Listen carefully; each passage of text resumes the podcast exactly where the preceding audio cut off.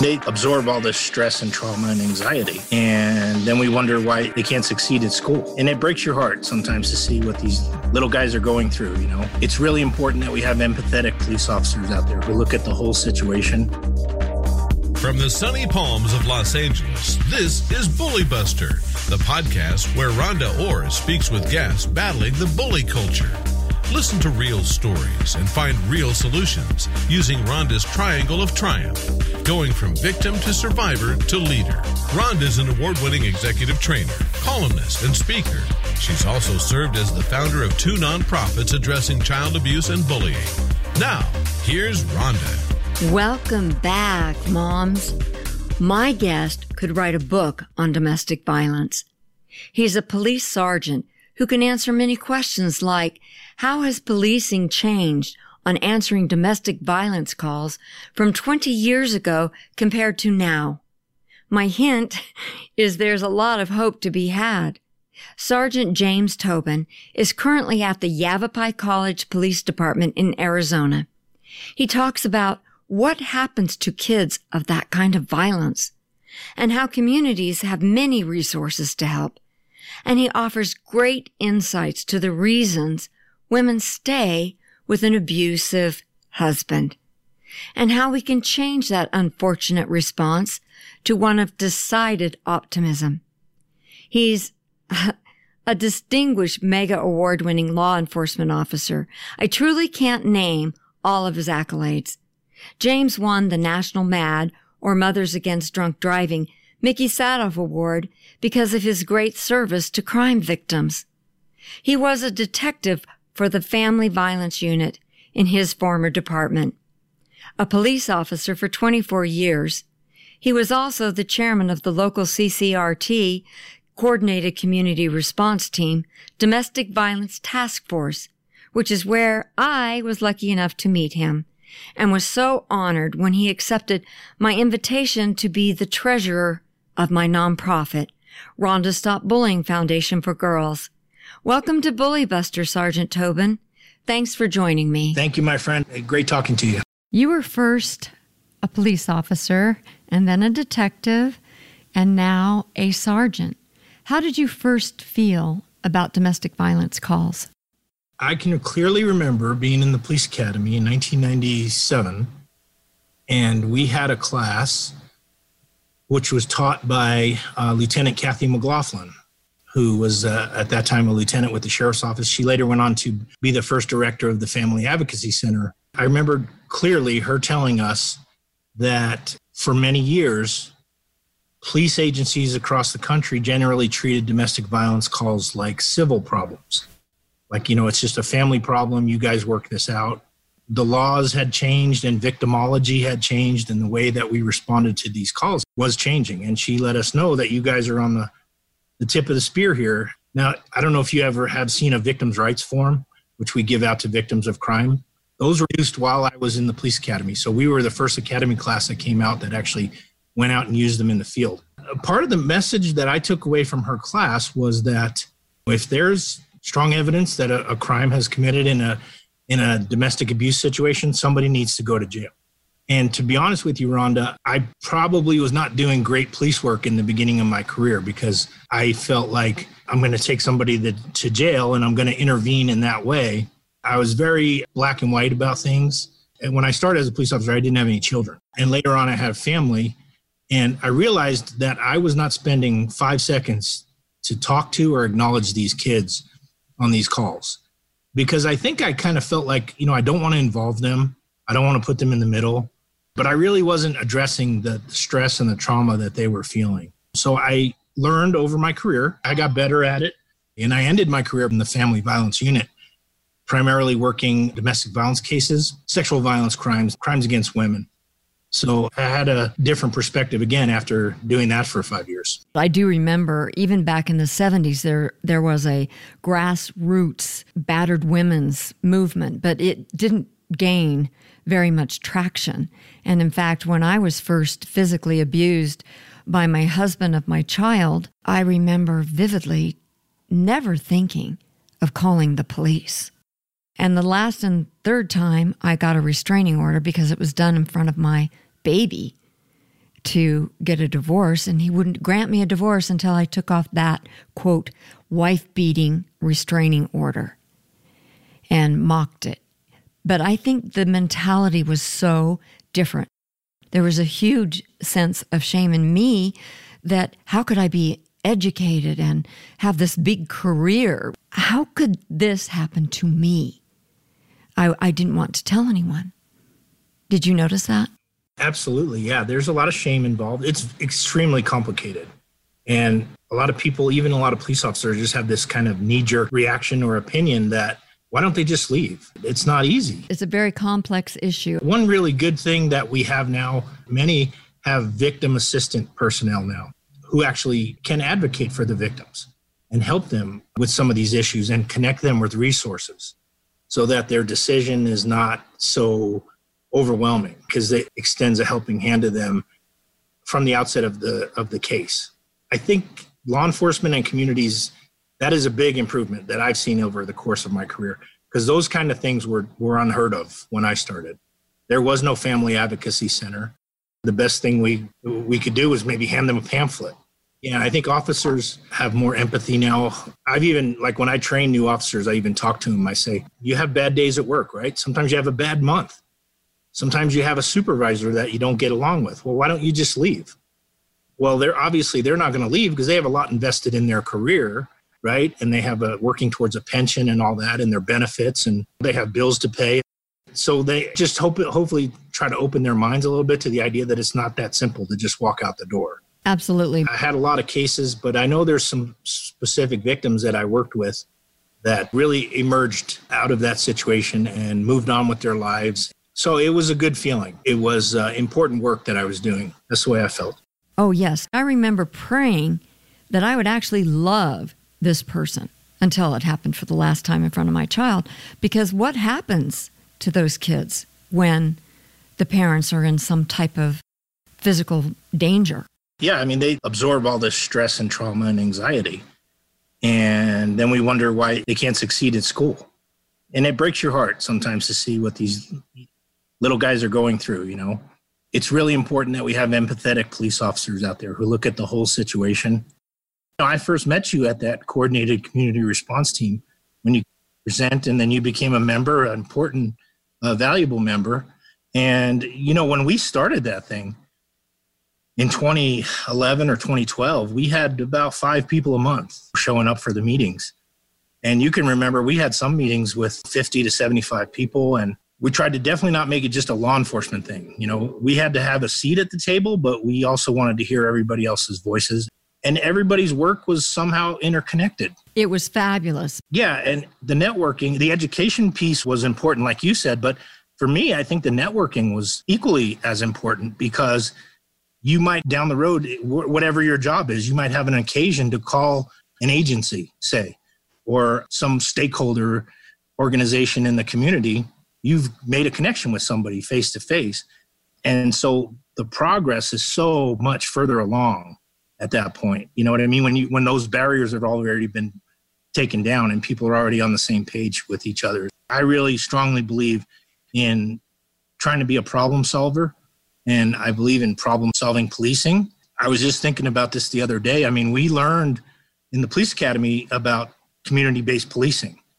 That was a hot topic at that time, again, in the mid 90s. But during the police academy, the North Hollywood shootout happened. I'm sure you guys remember that. Yes. Where the guys went in and robbed the Bank of America. I mean, that happened live while we were in the police academy, and we took a break and we're watching it on the news. And then shortly after I got out of the police academy, Columbine happened in Colorado. And then not too long after that, 9 11 happened. And I hate to say it, and it's definitely an oversimplification, but a lot of those great community based policing programs kind of got pushed to the back burner. They just weren't as much of a priority as they were before. And I think we need to get back to that. What I was saying, I, I think that the grassroots problem solving, sure, law enforcement can play a big role. But when we work with other people in the community like you and Child Protective Services and Family Advocacy Center or, and all the other police agencies around and all the other uh, uh, components of the criminal justice system, when everybody's working together like that, it's just a great benefit to the community and ultimately, hopefully, for crime victims who are getting justice that they might not have gotten before. Well, I'm so thankful for it because I did make many connections, and you were the treasurer for Rhonda Stop Bullying Foundation. And I think that it was so valuable to have these different agencies and call them up and say, Can your guidance clinic work with this person? And they need to do it away from the family knowing, which means they might not have the same socioeconomics to even afford anything. Right, yeah. In order to get the help that they need. And there are so many volunteer agencies that I found out through the CCRT. And you mentioned Columbine. Columbine, I can't believe it was that long ago because I, I keep thinking it was just like yesterday, that it couldn't have been that many years ago. And yet, my nephew and his wife and family had a son in high school that was in the Saugus, the Santa Clarita shooting here in California. Oh, yeah. And their son was locked in a classroom with all the lights off, and the kids were like trying to text on their phones without being seen or heard. And I can't imagine that kind of trauma, what that did to their 14 year old son. So, what do you think about the education that's given at schools? We need to do better. We can evolve. Uh, how can you expect these kids to learn and get anything out of their school experience when they're so stressed out and anxious? And of course, now we have cyberbullying, right? That wasn't around when we were kids, but it is a huge factor for these kids today. Well, I think it's worse, way worse, because that emotional bullying, abuse, you know, I look at bullying and abuse as the same thing, the common denominator meaning someone who wants power over another person and they are relentless about the harm that they are giving. And cyberbullying is one of the worst because the kids say anything. And parents don't want to admit that their child is being cyberbullied because what does that say about them? They're not monitoring. Right. They're not monitoring their child's social media enough. And that causes them to retract from getting enough help. They might take their daughter to counseling, but they won't report it to the school almost always. You remember the DARE program, right? Yes, I love the DARE program. Drug abuse resistance education, right? The focus is on drugs. Started at the LAPD, Los Angeles Police Department 1983, it branched out nationwide, even worldwide. And it's a great program. And the best part about it is it gets police officers in the classroom. You get a chance to interact with these kids and they understand that, you know, I'm just a guy uh, I'm a dad, I'm a husband, I live in the community, and I'm and I'm trying to do the best I can for my family, making decisions. It it kind of humanizes the police for these kids, and so the Dare curriculum. I went to Dare school in 2008. It was a two week school, and they drilled us on learning the curriculum so that we went back to our schools. We had it down, you know, backwards and forwards they really emphasized that we want everybody teaching the, the curriculum in the same way, in the same order, you know, no deviation. And they really emphasized that. Right at the end, right before graduation, in the morning of the last day, they said, there's a new module that we have in the program. It's brand new and it's on bullying. And they ran us through it real quick. And they said, this is optional. This is not part of the core curriculum. But here's what it is. And if you want some more information, we can give you more information. But take it back to your schools and see if they, they would be interested. So I'm still thinking, you know, the focus is drugs, right? And I met with my principals and my teachers because you have to set up the schedule for the year because, as you know, it's very tight, those school schedules and the availability they allow for guest speakers and stuff like that. I said, Would you guys like to build in a couple of extra days so we can incorporate this bullying module into the DARE program? And they overwhelmingly said, yes, absolutely. Where do we sign? And that was my first clue that bullying is a bigger problem than we've, we've been paying attention to. They expressed that they thought that was just as, if not more important than the anti drug message. That kind of opened my eyes a little bit. So we said, what is a bully?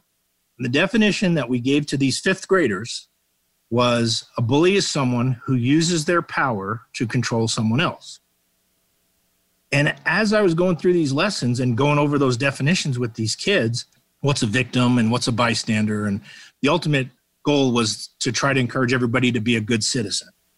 And a good citizen is somebody who moves from being a bystander, recognizing that something's wrong, and taking an active role in trying to stop it. And I say, you know, and that, that was the idea was that that's how we could have a, a bully free school if everybody gets involved and, and takes a stand against bullying. So, I, but I kept thinking, where have I heard this definition before? Well, it finally dawned on me. That's the definition that they give to police officers in the police academy for the dynamics of domestic violence. They, they stress that it's, it's not about drugs, it's not about alcohol, it's not about anger management, it's not about financial pressures. At the root of the problem is a dysfunctional relationship in which one person's trying to get control over the other person. Absolutely. And would it surprise you that moms go back to defending or dropping charges against their abuser about 70% of the time? It's not surprising at all because look at what they're faced with. I mean, if they don't have a huge support network, right, to pick them up and help them along and help the kids along, you know, I, I can't tell you the number of times where some sort of act of domestic violence would occur. And let's say the male involved, with the husband or boyfriend or whatever, was going to be going to jail. And you could see the, the victim wanted something done. They wanted us to take some action to make them feel safer and make their house safer and protect their kids. But as you would just in the course of spending time with them at the scene, you could see the energy draining from their face for participating in this process as a victim. You could see the wheels turning in their head and they're thinking, well, we got to pay the rent next week, or we got to pay the car payment next week. We got to pay the, the light bill and the water bill.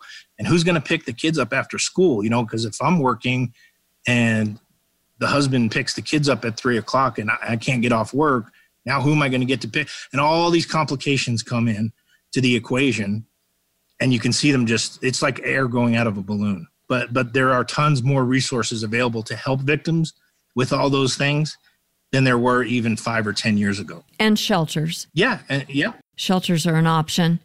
And as horrible as it is, it is terrible that someone starts thinking as they are filled with bruises and maybe broken bones that they can't they can't lose this person who is part of their income or if not all of their income and the thought of being someone who has to go to a shelter that alone sends a message of shame. You know i have to afford this. And then if they send the person for instance to jail and that person comes back and the woman files for divorce in the meantime what are the chances that that husband or boyfriend will come back later as they are divorced or starting another relationship that they are killed or injured horribly? Unfortunately, yeah, the violence tends to escalate over time. It's a really dangerous, vicious cycle and all too common in our communities. But I think with groups like the CCRT, if you start talking about a problem and you realize that there, that there's a lot of people working on the problem pulling in the same direction you realize that it's not it's not all on you i still run into people that i don't even remember them right right off the bat but they say well you really helped me you know in this in this situation or uh, your unit really did a great job helping my family but to tie this back in with the bullying so when i was in that family violence unit i was a big advocate for raising community awareness to the problem. You know that. I was on this radio show and the host asked me, we're talking about domestic violence. Said, okay, he said, let me throw out a hypothetical here. I live next door to the Joneses, right? And I think there's an abusive relationship over there. I think Mr. Jones is being physically violent with Mrs. Jones.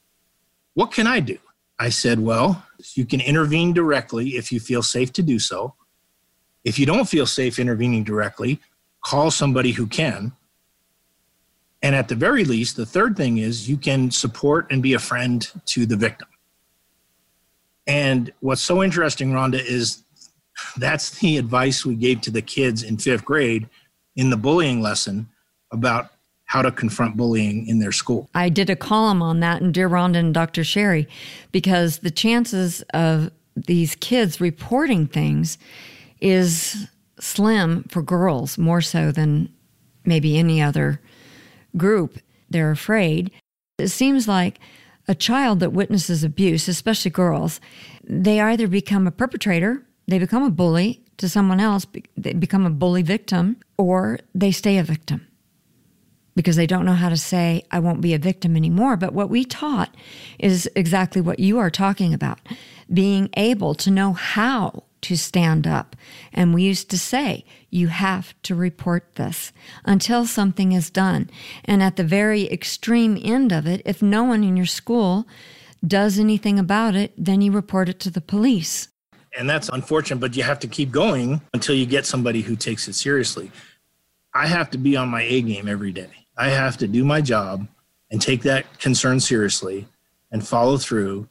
And because another reason, back to when we were talking about the beginning, the old thing about domestic violence victims, why don't they just leave? Or why, you know, why didn't they report it sooner? Well, the fact is, we know that a lot, in a lot of cases, these people did report stuff. They did report things, and the system broke down and they fell through the cracks. And so they don't have faith that the system, whatever it is, you know, law enforcement or whatever is going to help them solve their problem. In fact, it, it, it made it worse, you know, the last time they tried to go that route. That So that's why, you know, always talk to the new officers. You never know when you're going to be, somebody's going to be calling you in their darkest hour.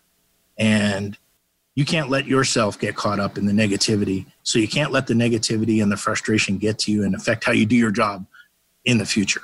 I agree. And you know what? You do a fantastic job. What you said, I, I, know for a fact, you go to everything. You try to educate everyone. You are such a valuable tool as a sergeant to spread the word, whether it's culturally or institutionally or even psychologically. All of those venues to educate them. And that's one reason why CCRT was such a great place to go to receive even multiple resources that you can bounce off of each other when someone comes into you and that person sees there are many, many avenues, not just one, not just one person or one place to go, not just the National Domestic Hotline, although that can help too. But like you said, eventually, when it continues, they realize there is a community of support. And just the slightest help and education can really make a difference in them choosing a solution. And it takes a lot of courage. You know, I like to applaud the courage that it takes for these women to do that. And also to get the kids into counseling, some type of counseling after they've experienced this, so they don't grow up and take on the path of either being abusive or being continually abused. You are a problem solver. You believe in education for everyone. And I wish every school would do two things take out a phone.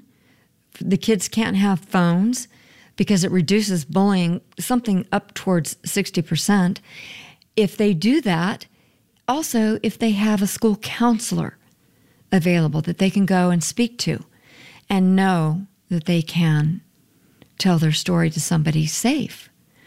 And I'm hoping that as we continue to progress in this arena that domestic violence will start being curtailed simply because people won't put up with it and they won't die in, in their effort of trying. To say it's a community problem and it takes a community to fix a community problem.